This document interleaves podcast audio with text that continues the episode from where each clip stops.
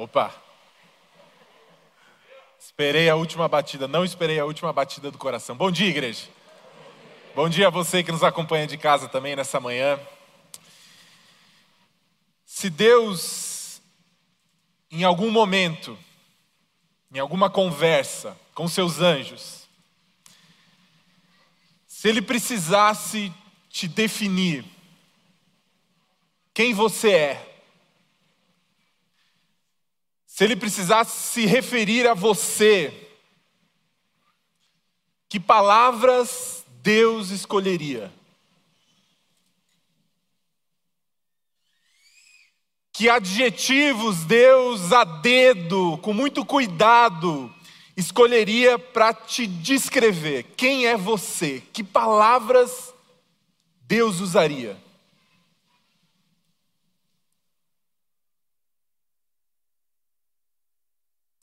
Nessa manhã, pela graça de Deus, eu gostaria de chegar ao final dessa mensagem com algumas respostas para essas perguntas. Como Deus nos vê, como Deus nos define. Você sabe muito bem, nós estamos em meio a uma série de mensagens que chamamos Origem, nosso coração de volta para Deus. E a gente tem nesse período, domingo após domingo, olhado e nos de, nós nos debruçamos sobre dois livros do Antigo Testamento, Esdras pela manhã e Neemias à noite. E nós temos tentado entender esse movimento do povo de Israel que após 70 anos no exílio babilônio, na Babilônia, está agora retornando à sua terra.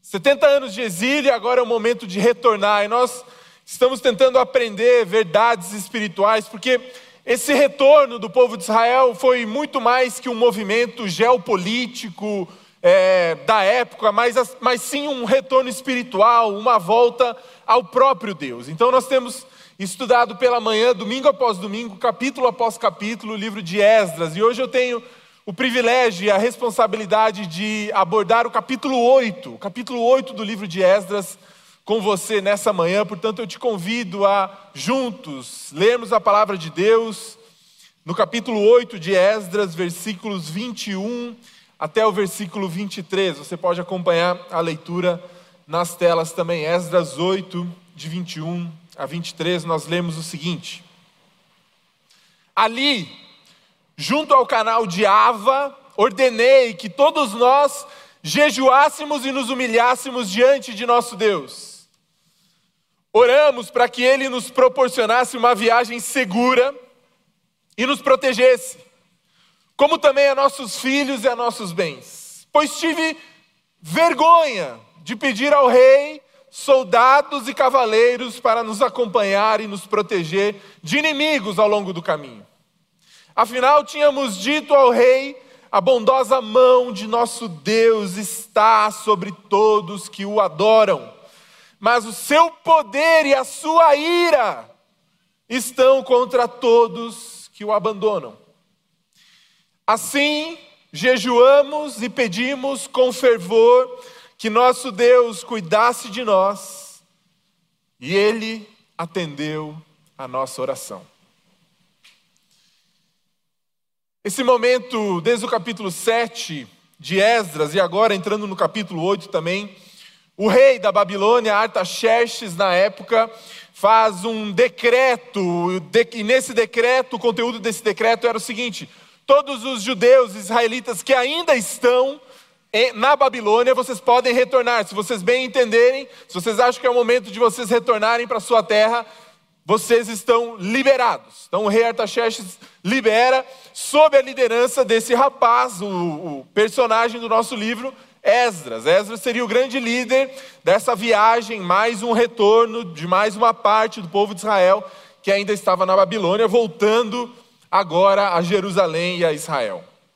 Nesse decreto também, ele afirma que os israelitas poderiam pegar riquezas do reinado, do reino da Babilônia e levar consigo. Eles poderiam então pegar ouro, prata, muitas muitas riquezas que estavam na Babilônia e levarem até Jerusalém como uma oferta ao Deus de Israel.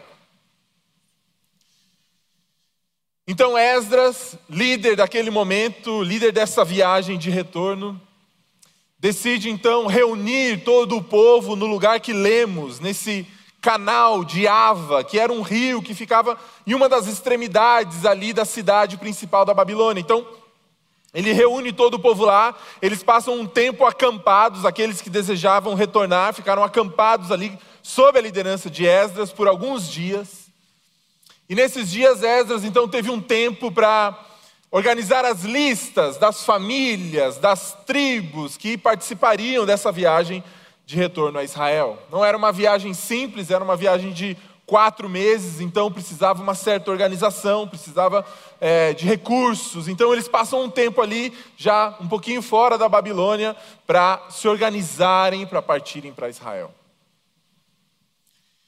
E Esdras então acha de bom tom, naquele momento, prestes a partirem, reunir todo o povo que viajaria para jejuarem, para orarem, segundo as próprias palavras de Esdras, se humilharem diante de Deus, para quê? Com o objetivo de que Deus os protegesse nessa viagem cercada de inimigos. Era uma viagem complicada. Então eles passam alguns dias ali naquele lugar acampados, orando com fervor, segundo as Escrituras, jejuando e se humilhando diante de Deus. Para garantir, então, segurança dos inimigos, segurança dos bandidos que apareceriam na estrada. E é nesse contexto desse ato, dessa decisão de Esdras de reunir o povo para se humilhar, é que algo saltou aos meus olhos e ardeu no meu coração, e eu gostaria de compartilhar com você nova aliança. E nessa aliança, a obediência de Jesus, a obediência dele, é a garantia de que Deus está para sempre a nosso favor. Existe um conceito dentro da teologia que precisa sempre ser respeitado quando nos debruçamos sobre as Escrituras para estudá-las, que nós chamamos de o progresso da revelação. E esse conceito nada mais é atestar o fato de que Deus foi se revelando à humanidade, a nós, ao seu povo, de maneira progressiva. Começando com Moisés, devagar, se mostrando quem ele era, passando por todo o Antigo Testamento, os profetas do Antigo Testamento, até culminar na pessoa de Jesus Cristo, a revelação final de quem Deus é bem como da sua vontade revelada nos escritos do Novo Testamento, por meio de Paulo, Pedro, o autor de Hebreus, Tiago. Então a revelação de Deus, de quem Deus é, aquilo que Ele espera de nós, foi sendo progressiva. E nessa revelação progressiva, ao longo da história, Deus foi selando e fazendo alianças com o seu povo. Em dados momentos, em momentos específicos, Deus parava tudo e celebrava uma aliança, um contrato, uma promessa diante de alguém, de uma pessoa específica que representava o povo ou diante de todo o povo. Na Bíblia toda nós procuramos e encontramos cinco alianças de Deus. Cinco alianças. A aliança que Deus faz com Abraão em Gênesis 12, em Gênesis 15, Gênesis 17 aliança que Deus, aliança mosaica que Deus faz com Moisés logo após eles saírem do Egito, no Monte Sinai.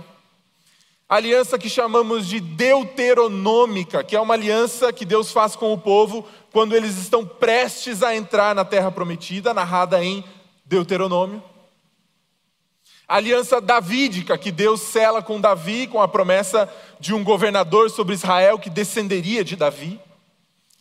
E por último, no Novo Testamento, nós aprendemos que há o que chamamos de nova aliança. E as alianças que realmente importam nessa manhã para a construção dessa mensagem são a aliança deuteronômica e a nova aliança. A deuteronômica, porque é justamente sobre essa aliança, a deuteronômica, que o povo, que Esdras está naquele momento em que lemos Esdras 8. Eles estão debaixo da aliança deuteronômica. E a aliança nova, a nova aliança, tem tudo a ver comigo e com você hoje. Então vamos trabalhar com essas duas alianças, a deuteronômica e a nova aliança. A aliança deuteronômica foi então celebrada nas planícies de Moabe, e como eu disse anteriormente, o povo está prestes a entrar à terra prometida.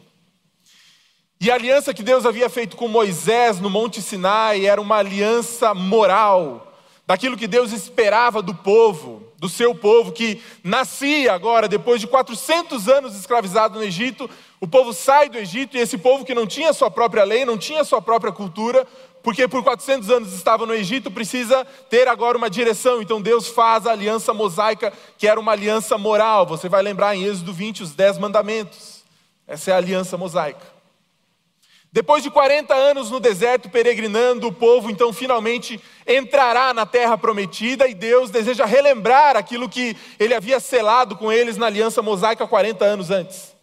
E ele sela então uma nova aliança, a aliança deuteronômica, que basicamente é a aplicação da aliança mosaica moral na vida desse povo que agora começaria a viver em comunidade, que teria sua própria terra.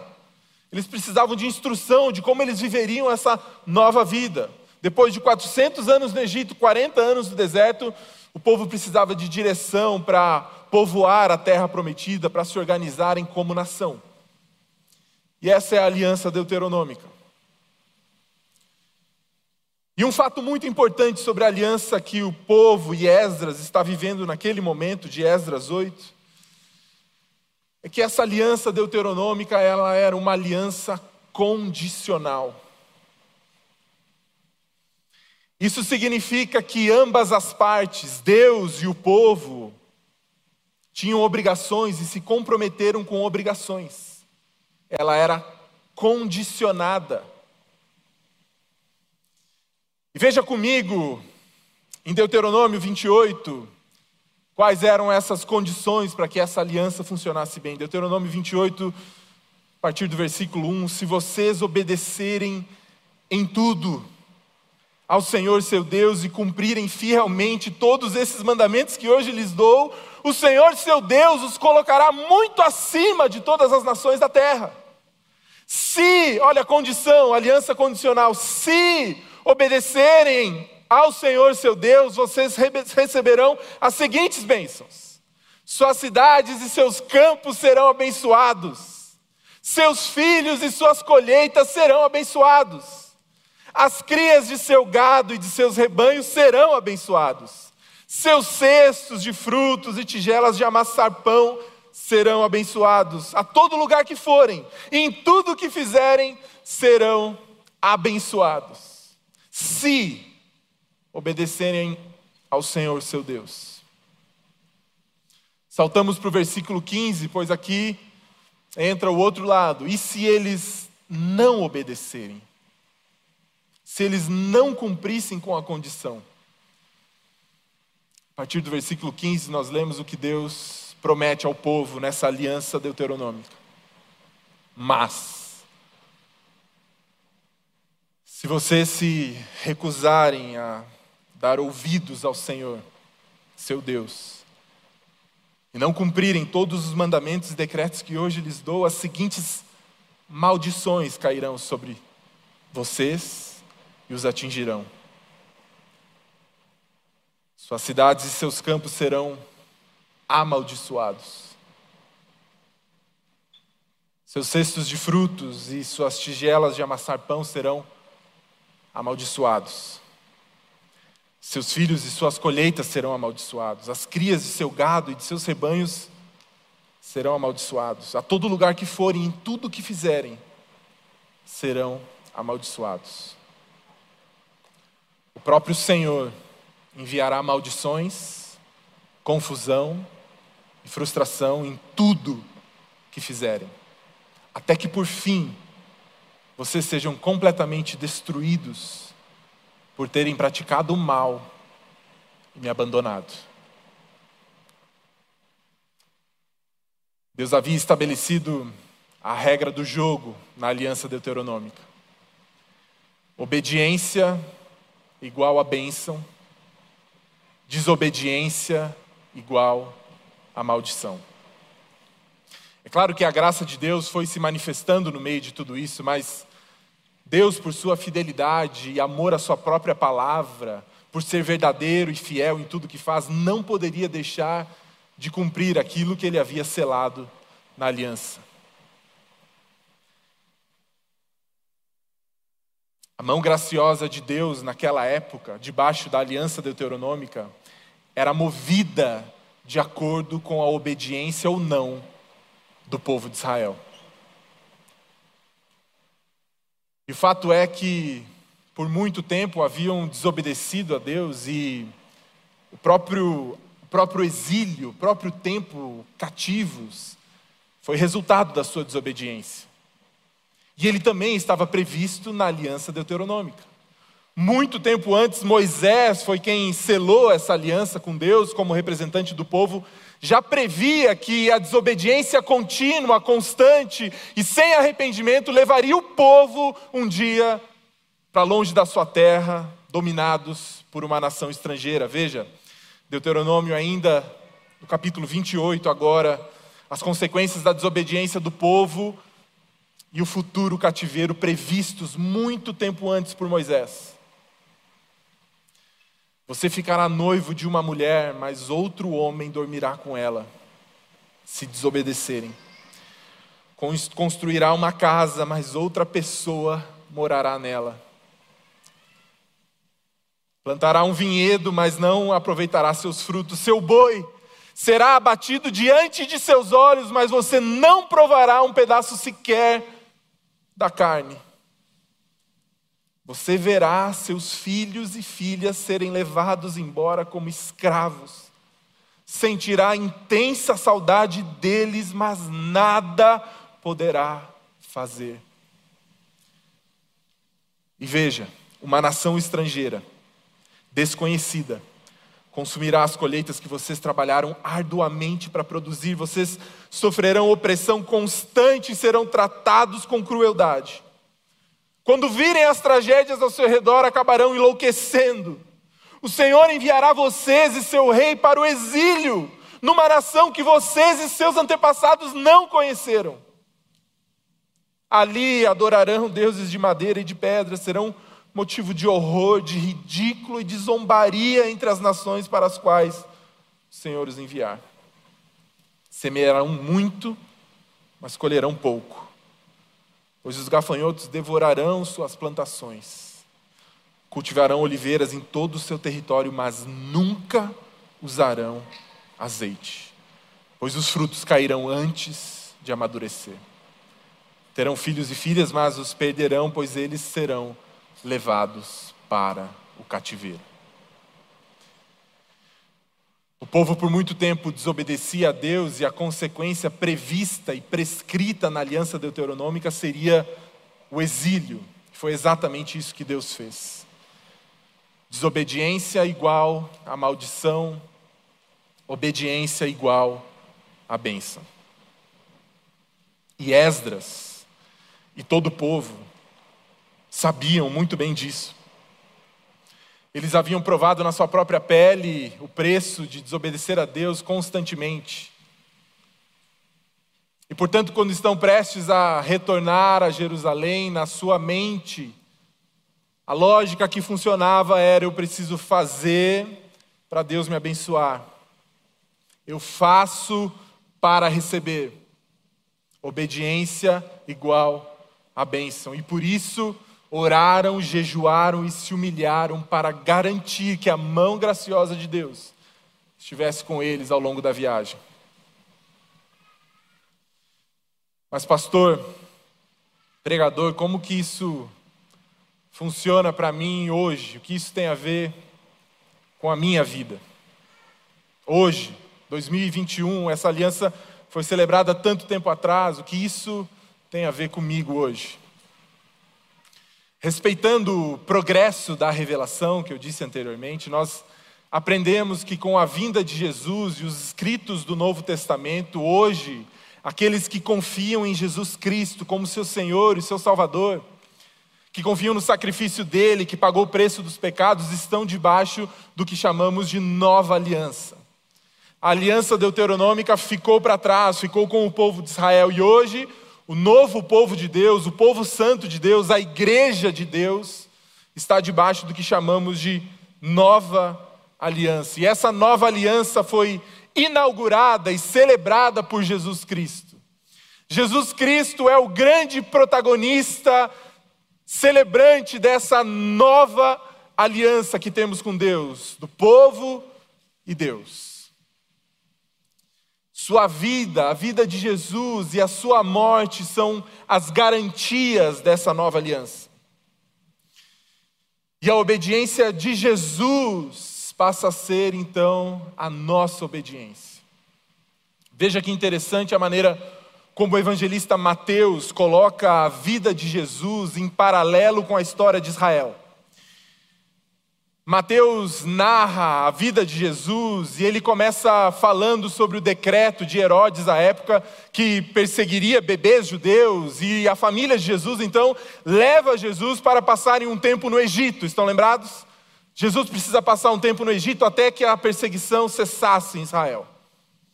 Da mesma maneira que o povo de Israel precisou também passar um tempo no Egito. Assim que o povo sai do Egito, eles passam pelo Mar Vermelho, e a próxima cena que Mateus narra sobre a vida de Jesus é Jesus sendo batizado. Assim como o povo passou pelas águas, Jesus também passa pelas águas. E a próxima cena agora que Mateus narra é Jesus no deserto, depois de ter sido batizado. Jesus vai ao deserto para ser tentado. E vocês lembram o que acontece com Israel depois de terem passado pelo Mar Vermelho, depois do batismo, eles também vão para o deserto.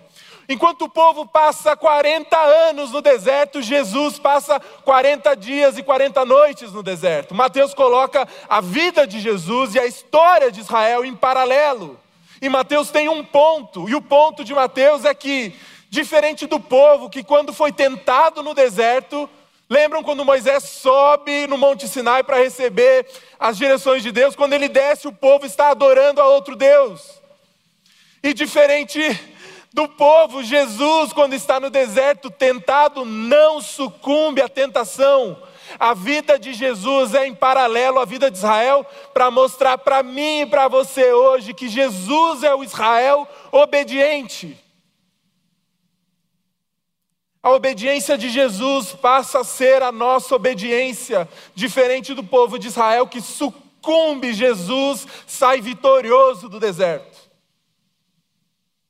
E Jesus vive uma vida perfeita, de perfeita obediência, e por causa da sua vida perfeita não precisava morrer a morte, porque a morte é o castigo para os pecadores e Jesus não tinha pecado algum. Então, na sua obediência e na sua vida, Jesus inaugura o que chamamos agora de uma nova aliança. Veja o que o autor de Hebreus escreve no capítulo 9, sobre Jesus sendo mediador dessa nova aliança, pois, pelo poder do Espírito eterno, Cristo ofereceu a si mesmo a Deus como sacrifício perfeito.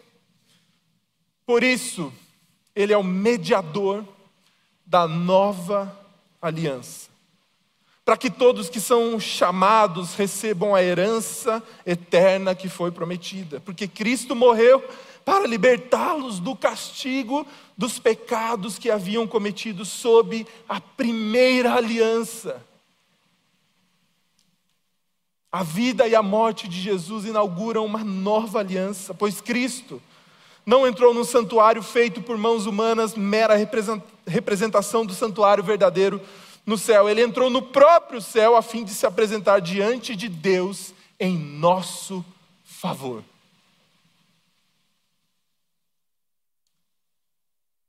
Jesus é o mediador de uma nova aliança, isso significa que nessa aliança que Deus faz com o seu povo e Ele mesmo, Jesus está mediando essa relação. E agora a obediência e os méritos de Jesus, quando Deus se relaciona conosco, eles contam para a nossa vida. Deus não nos vê mais como rebeldes, como inimigos, como pecadores miseráveis, porque os méritos de Jesus passam a ser nossos. E se antes éramos inimigos de Deus por causa do nosso pecado, em função do sacrifício de Jesus, hoje somos seus filhos. E se antes éramos rebeldes diante de Deus em função do nosso pecado, por causa do sacrifício de Jesus, hoje somos vistos como obedientes a Deus. Jesus media a nova aliança. Nessa aliança, a obediência de Jesus passa a ser a nossa obediência. E a obediência de Jesus muda a nossa favorável a você e tudo que eu e você precisamos agora nós já recebemos. O tempo da barganha com Deus acabou. Nós não fazemos mais para conquistar coisas de Deus, obedecemos a Ele, vivemos uma vida santa, correta diante dele, como uma resposta àquilo que Ele já fez. Não fazemos para conquistar, fazemos porque fomos conquistados. E veja os benefícios dessa nova aliança narrado por Paulo em Efésios no capítulo 1. Todo louvor seja a Deus, o Pai de nosso Senhor Jesus Cristo, que nos abençoou em Cristo com todas as bênçãos espirituais nos domínios celestiais. Mesmo antes de criar o mundo, Deus nos amou e nos escolheu em Cristo para sermos santos e sem culpa diante dele. Ele nos predestinou para si, para nos adotar como filhos por meio de Jesus Cristo, conforme o bom propósito de Sua vontade. Deus assim o fez para o louvor de Sua graça gloriosa que Ele derramou sobre nós em Seu Filho amado. Ele é tão rico em graça que comprou nossa liberdade com o sangue de Seu Filho e perdoou nossos pecados. Generosamente derramou Sua graça sobre nós e com ela toda a sabedoria e todo o entendimento generosamente, por meio da Sua graça, Deus já nos abençoou com todas as bênçãos celestiais.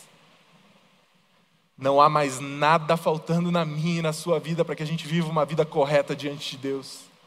Toda a sabedoria e todo o entendimento já foram derramados e estão disponíveis a você. Portanto, não há mais nada a ser feito para alcançar algo novo de Deus, porque não há nada que nós possamos fazer que se compare àquilo que Jesus já fez. Não há nada mais perfeito que eu e você possamos fazer para que Deus abra os seus olhos e pense: ah, eu vou abençoar Ele mais um pouco. Porque a vida perfeita de Jesus e o sacrifício perfeito de Jesus já conquistaram tudo que eu e você precisamos para viver uma vida correta diante de Deus sob a nova aliança. Se antes a regra do jogo, debaixo da antiga aliança, era eu faço para ser abençoado, agora eu faço porque eu fui abençoado. Se antes era eu faço porque eu quero algo de Deus, agora é eu faço porque eu já tenho tudo de Deus. Pregador, qual é o lugar então da obediência nessa história toda? Qual é o lugar de obedecer a Deus se Deus já nos deu tudo, se o sacrifício de Jesus é perfeito, se eu não preciso fazer mais nada para torcer a mão de Deus para que Ele me dê algo? Qual é o papel então da obediência? Por que tantos mandamentos no Novo Testamento daquilo que a gente precisa ou não deve fazer? A obediência é uma resposta a tudo que temos recebido. E o coração que foi verdadeiramente arrebatado por Jesus Cristo e que se apaixonou pelo Evangelho da Graça, que teve uma vida nova, vai querer obedecer a Deus porque ele já foi conquistado. Portanto, o tempo da barganha já acabou, você não precisa fazer mais nada para que a mão graciosa de Deus se mova ao seu favor. Você faz porque ela já se moveu ao seu favor.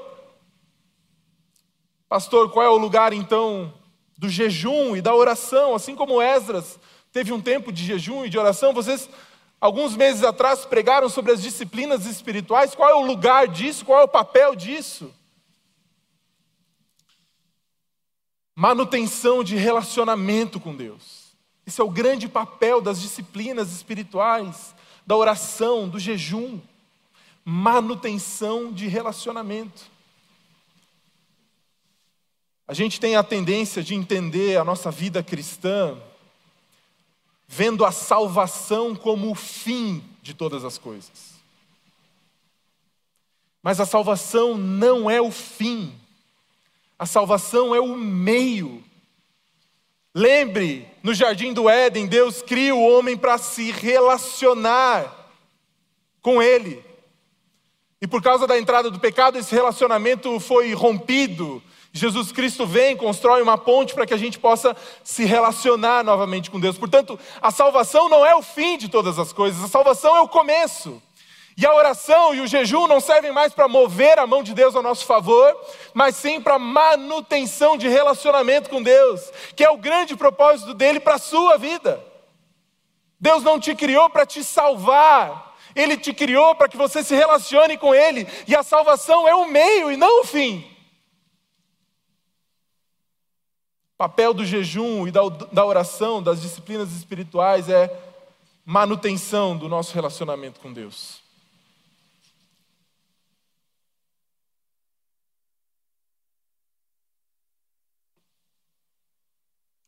Eu já devo ter falado aqui algumas vezes que eu tenho um irmão mais velho, quatro anos mais velho do que eu. E quando nós estávamos ainda em casa, hoje ele já está casado também, pastor também. E quando nós tínhamos ali, éramos adolescentes, ele quatro anos mais velho, já era adolescente, eu criança, nós, à época, nos mudávamos muito de cidade em função da profissão do meu pai, nós íamos aí de cidade em cidade a cada dois anos, dez meses, em, até os meus 18 anos eu já havia morado em seis cidades diferentes. E toda cidade nova que a gente chegava, procurava uma igreja ou no, na escola nova, com novos amigos. Era interessante que nós, à época ainda, nós nos dávamos apelidos quando era criança, né? Hoje em dia acho que não se faz mais muito isso. Mas isso se tinha, né? Dava apelido e tal. E eu tinha os meus, meu irmão tinha os deles. E era interessante que nos momentos em que eu estava ali com a turma do meu irmão, seja os adolescentes da igreja, com ele um pouco mais velho, ou ainda com a turma da escola, a turma dele, eu automaticamente recebia o diminutivo do apelido dele, certo? Então, numa cidade lá, ele era o alemão, por motivos óbvios, e eu era o alemãozinho. em outra cidade que nós nos mudamos depois, ele era o bocão, não sei porquê. Ah, bocão, bocão. E eu, obviamente, quando estava com a turma deles, da igreja, da escola, eu era o boquinha. Então, tudo que ele recebia, eles me davam ali no diminutivo para me identificar. Né? As ações do meu irmão mais velho, independente do que eu fizesse, a partir do momento que ele recebesse ali um rótulo, um apelido, aquilo que ele era, automaticamente aquilo que ele era se transformava na minha realidade. E eu recebia o rótulo dele, independente do que eu fizesse. E com Jesus Cristo é exatamente assim. A Bíblia vai nos ensinar que Jesus é o primogênito entre muitos irmãos. Jesus é o nosso irmão mais velho. E aquilo que define quem Jesus é, a sua santidade, a sua verdade, a sua obediência, passam agora a ser a nossa definição também. Se Jesus é santo, eu sou santo. Se Jesus é obediente, eu sou obediente. Jesus é nosso irmão mais velho e ele, a identidade dele passa a ser a sua identidade, porque os méritos dele passam a ser nossos debaixo da nova aliança. Portanto, Deus não te vê mais como um pecador miserável, mas Ele te vê como um filho amado, não porque você deixou de ser um pecador miserável, mas porque Jesus te libertou desse jugo. A identidade de Jesus passa a ser nossa, porque Ele é o primogênito entre muitos irmãos. E não há palavras para descrever o que Jesus fez por nós. A beleza da graça e a beleza do Evangelho. Porque em todas as outras religiões que você procurar, você pode ir hoje ainda em, alguma, em algum outro lugar, em alguma outra religião, em todos os lugares você vai ouvir: você precisa ser melhor. Você precisa fazer mais para conquistar o favor de Deus, você precisa ler mais você precisa fazer mais boas ações, você precisa se dedicar mais, e assim Deus te amará, mas não no Evangelho de Cristo Jesus. Aqui Deus vem até nós e fala: Filho, eu já fiz tudo. Tudo que você precisa fazer hoje é crer e confiar na minha obra por você.